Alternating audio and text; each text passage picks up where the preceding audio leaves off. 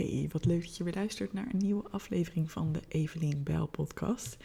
Ik heb gisteren een heel spannend medisch onderzoek gehad, het HSG-onderzoek. Ehm, ik zal je zo iets meer vertellen over wat het is, maar ik wil je eigenlijk vooral in deze aflevering meenemen hoe ik mezelf heb gesteund in iets wat ik dus heel spannend en eng en pijnlijk dacht te gaan vinden. Ehm, allereerst voor iedereen die dit onderzoek nog moet gaan meemaken, het valt echt mee.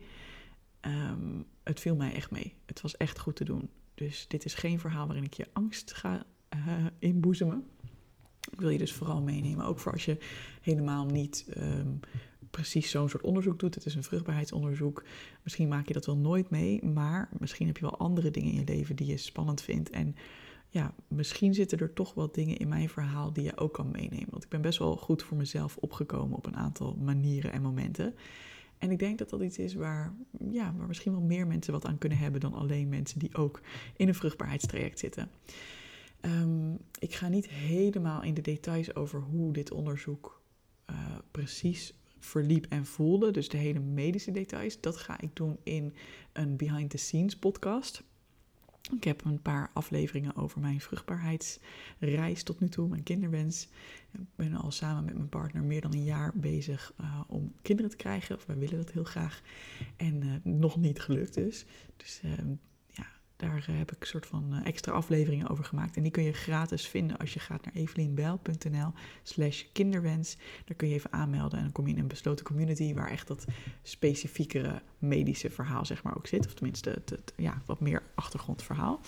Maar voor nu is het genoeg om te weten dat als je ongeveer een jaar aan het proberen bent om kinderen te krijgen, eh, dan kun je naar het ziekenhuis toe gaan. En dan is meestal een van de eerste stappen eh, afhankelijk van jouw situatie natuurlijk, maar als er verder niet zoveel aan de hand lijkt te zijn, een HSG. Een HSG betekent een ja, soort van baarmoederfoto. Waarbij ze een contrastvloeistof inspuiten in je baarmoeder. En dat loopt dan door naar de eileiders. Om te goed te kunnen zien op de röntgenfoto of daar iets geblokkeerd is of dat het allemaal doorloopt. Nou, dat is even heel in het kort. Um, en wat heb ik gedaan om mezelf te steunen? Want ik heb echt wel van sommige mensen gehoord dat het pijnlijk was. En uh, nou, ik heb gewoon ook vervelende verhalen gehoord, zeg maar.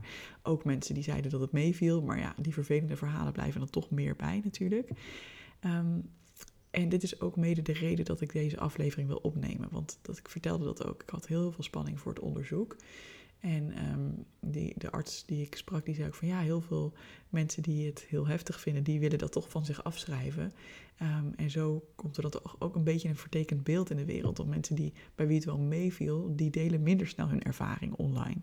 Dus bij deze ook de tip, als je dit wel ooit nog moet gaan meemaken, ga niet te veel verhalen opzoeken. Hou het gewoon lekker bij dit verhaal. En weet je, misschien wel technische details. En um, ga het gewoon zelf ervaren. Maar je kunt wel heel veel dingen doen om het voor jezelf fijner te maken. En voor iedereen zal dat anders zijn, maar ik heb echt negen specifieke dingen gedaan om mijzelf te steunen in deze periode, hieraan voorafgaand en tijdens het onderzoek. Um, ik heb me allereerst een beetje verdiept en er zijn twee onderzoeken waaruit blijkt dat er dingen zijn die um, ja, mensen minder pijn opleveren tijdens zo'n onderzoek. Uh, wat er trouwens pijnlijk zou kunnen zijn, is het, uh, ja, dat er wat druk in je baarmoeder en eileiders komt te staan. Dus dat kan onprettig voelen. Um, en natuurlijk ook het begint, het wordt ingebracht met, uh, nou, ga ik toch helemaal diepte in, laat maar zitten. Het kan, het kan licht pijnlijk zijn. Maar wat er dus bij kan helpen volgens onderzoek is als je een vrouwelijke arts hebt in plaats van een mannelijke.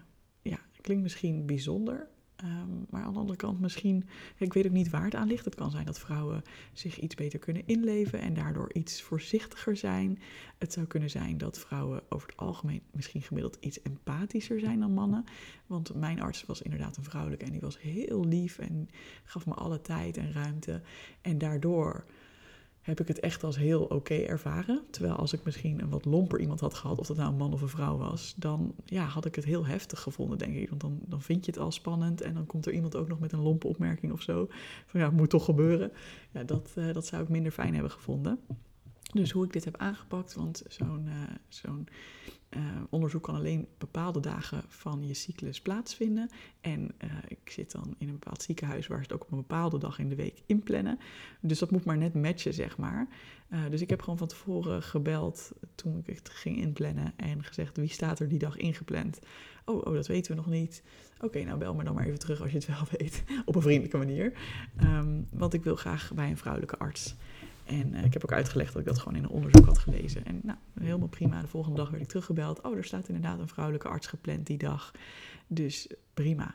Vond ik gewoon fijn. Gewoon dat. Het tweede wat ik al van tevoren uit onderzoek had gehaald, is dat mensen die naar muziek luisteren tijdens deze procedure minder pijn ervaren dan mensen die geen muziek luisteren. Dus ik heb bij verschillende mensen gecheckt of dat kon. Um, bij mijn arts die me van tevoren opbelde. Dus ik heb, zeg maar, ik heb best wel een heel team om me heen. Ik heb een uh, arts vanuit het ziekenhuis die, dit, uh, die mij begeleidt. Uh, daar heb ik verder niet heel veel contact mee, maar gewoon een paar keer gesprek gehad. Um, ik heb een arts, Kineko Kleinman van Sakura Clinics, die mij online begeleidt gewoon in het hele grote plaatje van hè, waar moet ik nou aan denken. En die kan ik bij wijze van spreken dag en nacht appen. Dus die heb ik ook nog hierover gesproken. En um, ik werd vlak voor het onderzoek, of tenminste de, dag dat ik het onderzoek ging inplannen, um, nog even gebeld. Ook door, heb ik gebeld met een verpleegkundige die me echt de details van het onderzoek gaf. En weet je wel, dat je pijnstilling kan nemen en dat soort dingen. En ik heb aan iedereen gevraagd: kan ik muziek luisteren? Kan ik muziek luisteren? Kan ik muziek luisteren? En ook ter plekke aan de arts, want dat was dus weer een andere arts die mij dan dit onderzoek ging geven met een andere verpleegkundige. En er is een radioloog ook bij die de scan moet maken, maar die heb ik niet gezien. Um, en ik, ik heb in ieder geval gezegd van, joh, ik heb gehoord dat je daar rustiger van wordt. Is dat oké? Ja, dat mocht, want de foto wordt van de buik gemaakt. Dus uh, je telefoon of zo moet daar niet in de buurt zijn, ook van dat apparaat. Um, maar ik heb mijn AirPods ingedaan. En uh, uiteindelijk maar een klein stukje muziek geluisterd. Maar gewoon het idee dat ik me daarop kon voorbereiden, dat vond ik al heel erg fijn. Um, ik heb ook heel duidelijk gecommuniceerd aan al die mensen dat ik het heel spannend vond. En ik heb ook echt aan mijn arts van het ziekenhuis gevraagd om dat in mijn dossier te laten zetten. Want ik dacht, ja, ik vind het gewoon echt heel heftig. Misschien dat een andere persoon gewoon denkt, joh, we gaan het wel zien en we zien het wel. Um, misschien ook door een verhaal dat ik uit mijn omgeving had gehoord, dacht ik van, oh god, ik vind het echt wel spannend. Um, en misschien ook om andere redenen hoor. Ik ben ook gewoon heel gevoelig en dat soort dingen. Dus ik was er gewoon best wel, ik vond het best wel spannend. En ik vond het fijn om dat in mijn dossier te laten zetten. En ook dat ik al van tevoren had aangegeven, nou, wat vind ik nou fijn in de communicatie? En heel eerlijk gezegd, dus wat ik heel fijn vind, is dat iemand bijvoorbeeld heel vriendelijk tegen me is, heel goed dingen uitlegt aan mij, uh, ook vertelt dat ik, waar we zijn en dat ik het goed doe. Um, en ik had heel eerlijk gezegd niet helemaal het idee dat de arts met wie ik belde, dus mijn arts uit het ziekenhuis, um, dat hij dit echt heel serieus nam. Dus dat vond ik toen wel een beetje lastig. Ik kreeg nog een beetje een opmerking van, uh, ja, ja, de arts is ook gewoon bezig met de radioloog degene die foto's neemt. Dus, maar ze zal wel met je, diegene zal wel met je communiceren. dacht ik, ja, dat lijkt me nogal wiedes, maar ik heb ook wel bepaalde wensen over hoe dat dan gebeurt, weet je. Goed, ze reageerde daar niet toen heel erg op, dus dat vond ik toen wat minder. Maar ze hadden blijkbaar toch netjes in het dossier helemaal uitgeschreven, want die arts die daar uh, mij ook echt hielp, die kwam daar ook echt op terug, dat dat er allemaal bij stond. En dat het helemaal goed was en dat ik gewoon mocht aangeven wat ik fijn vond. Dus dat, uh, dat was heel prettig. Um, ik heb ook van tevoren al steun gezocht bij mijn omgeving. Dus gewoon een paar mensen heb ik gewoon echt even eerlijk verteld dat ik er, uh, als in, ik heb het tegen niemand verzwegen hoor, maar een paar mensen van wie ik weet dat ze heel empathisch zijn, heb ik echt even verteld, ja, dat ik het gewoon heel spannend vond. En ik moest ook wel een paar keer al huilen bij dit idee. En het is enerzijds het onderzoek zelf dat ik spannend vond, gewoon de pijn. Uh, en ja, het idee van, ik kan nergens heen en word ik nog wel serieus genomen en goed behandeld. Nou, no, don't you worry. En bij mij was dat echt, nou, kon niet beter.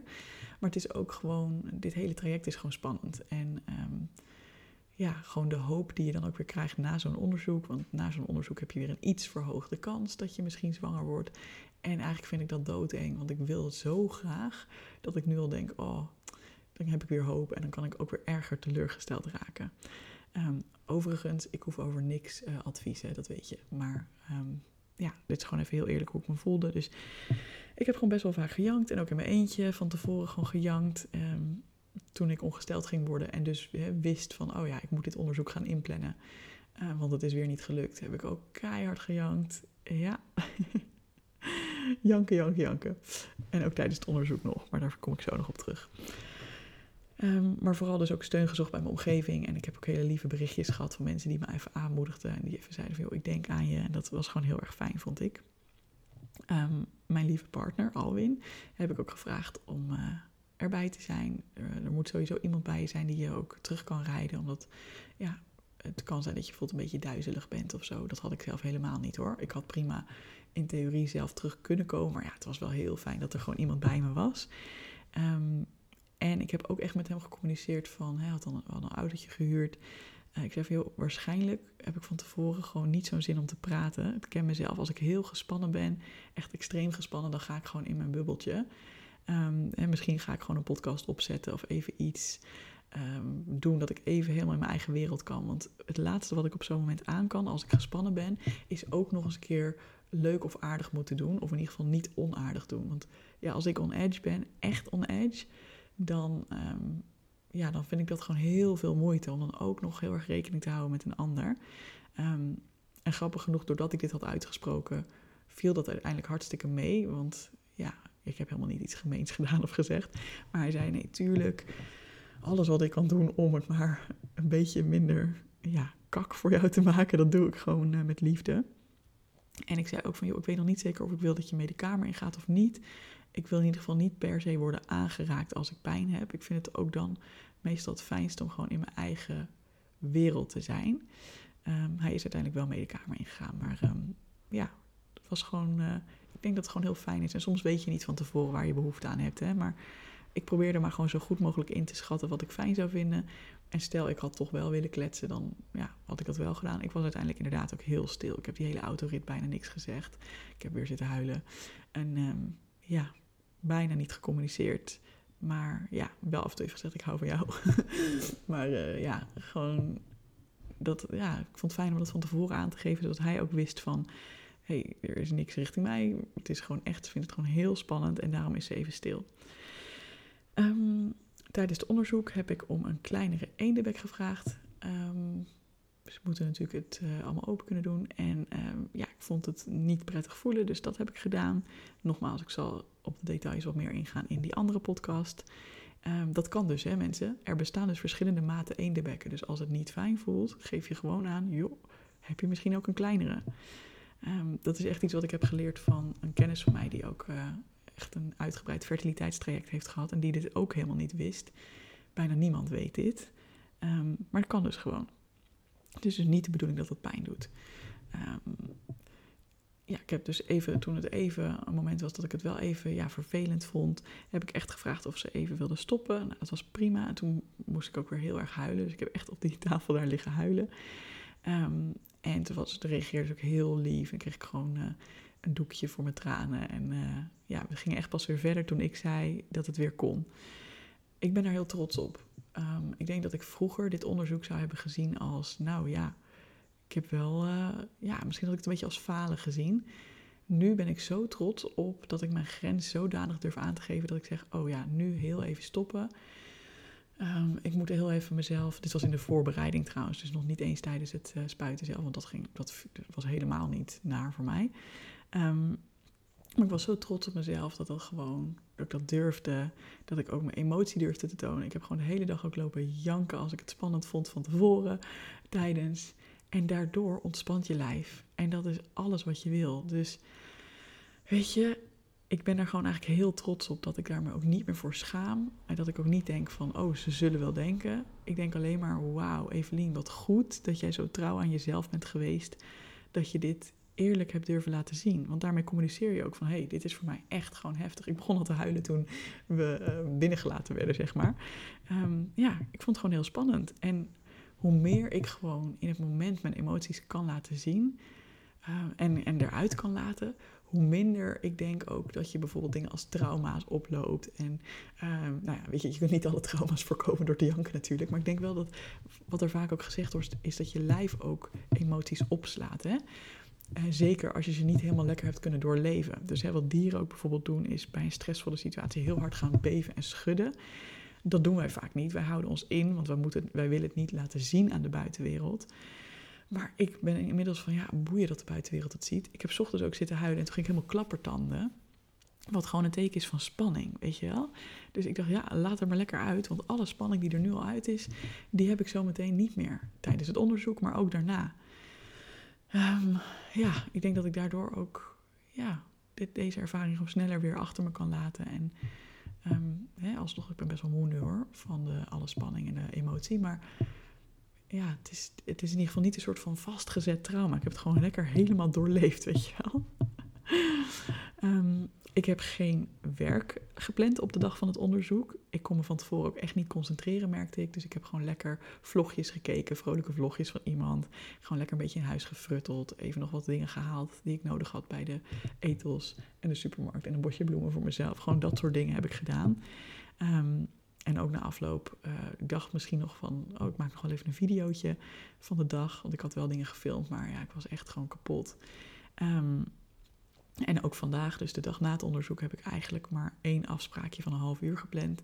Gewoon zodat ik kon kijken van ja, hoe voel ik me? En ik denk uh, uiteindelijk, ik ben nu een beetje moe, maar verder niet, uh, ja, niet meer gespannen. Die spanning is eraf, dus ik kan vandaag gewoon wel wat werk doen. Maar het was heel fijn om van tevoren te weten van oké, alle tijd die je nodig hebt is er. En ik weet dat dat een beetje een luxe is, maar als dat enigszins kan, in jouw geval, met of het nou dit onderzoek is of iets heel anders, doe het gewoon. Want ja, je weet niet hoe je je voelt. Weet je? Het is gewoon fijn om daar een beetje ruimte voor te hebben.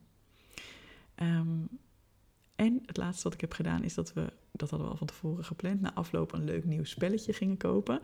Uh, en ik heb ook het heb lekker verzonnen. En we gaan een lekker taartje halen ergens. Want ik was zo opgelucht dat het voorbij was en dat het gewoon allemaal goed was. Oh ja, dat heb ik niet eens verteld. De uitslag was ook gewoon goed.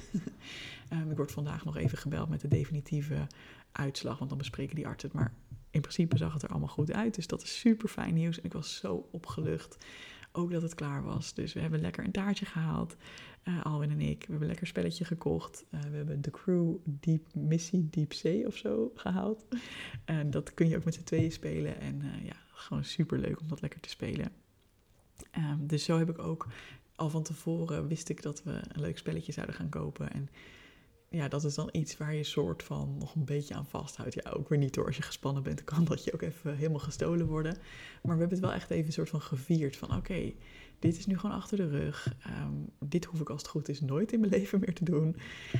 Super fijn. En ik heb dit ook gehoord van dat taartje van um, Evelien van wilikeenkind.nl. Uh, zij zei ook dat ze, ze heeft een heel IVF-traject gehad. En zij zei ook dat ze elke keer na zo'n ronde uh, IVF, als ze in het ziekenhuis waren geweest, altijd lekker een taartje gingen halen. Dat vond ik gewoon heel mooi. Van, ja, het is gewoon niet allemaal makkelijk of fijn en hè, niet allemaal even prettig. En om dan gewoon even iets heel liefs voor jezelf te doen, om toch maar te vieren van, hey, you did it, weet je wel. En het zit er voor deze keer weer op en uh, ja, heel fijn. Dus dat was uh, mijn verhaal.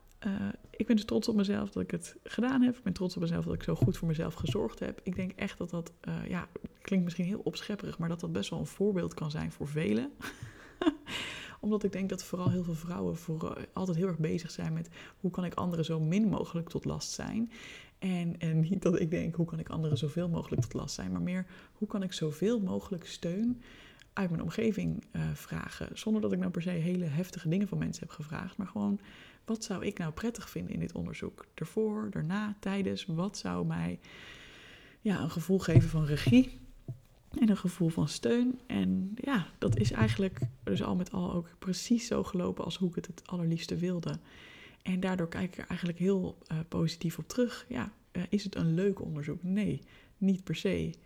Alles waar een ene bek aan te pas komt is niet per se leuk wat mij betreft. Maar ja, het was echt heel goed te doen. Dus um, ja, en ik denk echt dat dat mede komt doordat ik gewoon uh, goed voor mezelf gezorgd heb. En natuurlijk, even disclaimer, bij andere mensen, andere mensen hebben andere ervaringen. Daar is het niet leuk natuurlijk. Hè. Ik zeg niet dat, uh, dat als je maar goed voor jezelf zorgt, dat het dan niet vervelend kan zijn. Helemaal niet. Maar ik denk wel dat je de omstandigheden eromheen um, zo fijn mogelijk kan maken voor jezelf. Alright, ik ga nog even doorkletsen over de specifieke details. Als je die wil horen, kun je dus naar evelienbel.nl slash kinderwens. Kun je gewoon gratis aanmelden voor mijn community. En daar uh, vind je de behind the scenes afleveringen over mijn hele kinderwenstraject. En daarna ga ik gewoon weer lekker werken. Ga ik weer lekker dingen doen voor mijn coachacademie en zo. Helemaal zin in.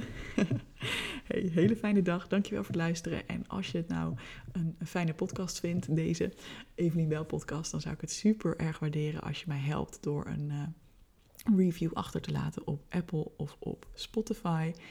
Uh, en misschien door de af, een aflevering of deze podcast in zijn algemeen eens een keer te noemen bij iemand waarvan je denkt, oh ja, die zou daar ook wel wat aan kunnen hebben. En verder kun je altijd met me connecten door Instagram. Ik ben daar Evelien underscore Bijl. Ik probeer uh, bijna elke werkdag wel even een leuk filmpje te uploaden. Um, voor coaches, voor ondernemers, uh, maar ook gewoon voor mensen die, uh, ja, die gewoon wat, wat liever, wat minder perfectionistisch voor zichzelf willen zijn. En um, ja, daar, daar hoop ik ook lekker te groeien. Dus kom me lekker volgen als je dat nog niet doet. En wijs misschien iemand anders op mijn Instagram als je denkt, oh, die zou het ook wel heel leuk kunnen vinden. En dan wens ik jou een hele, hele, hele fijne dag. Dankjewel voor het luisteren.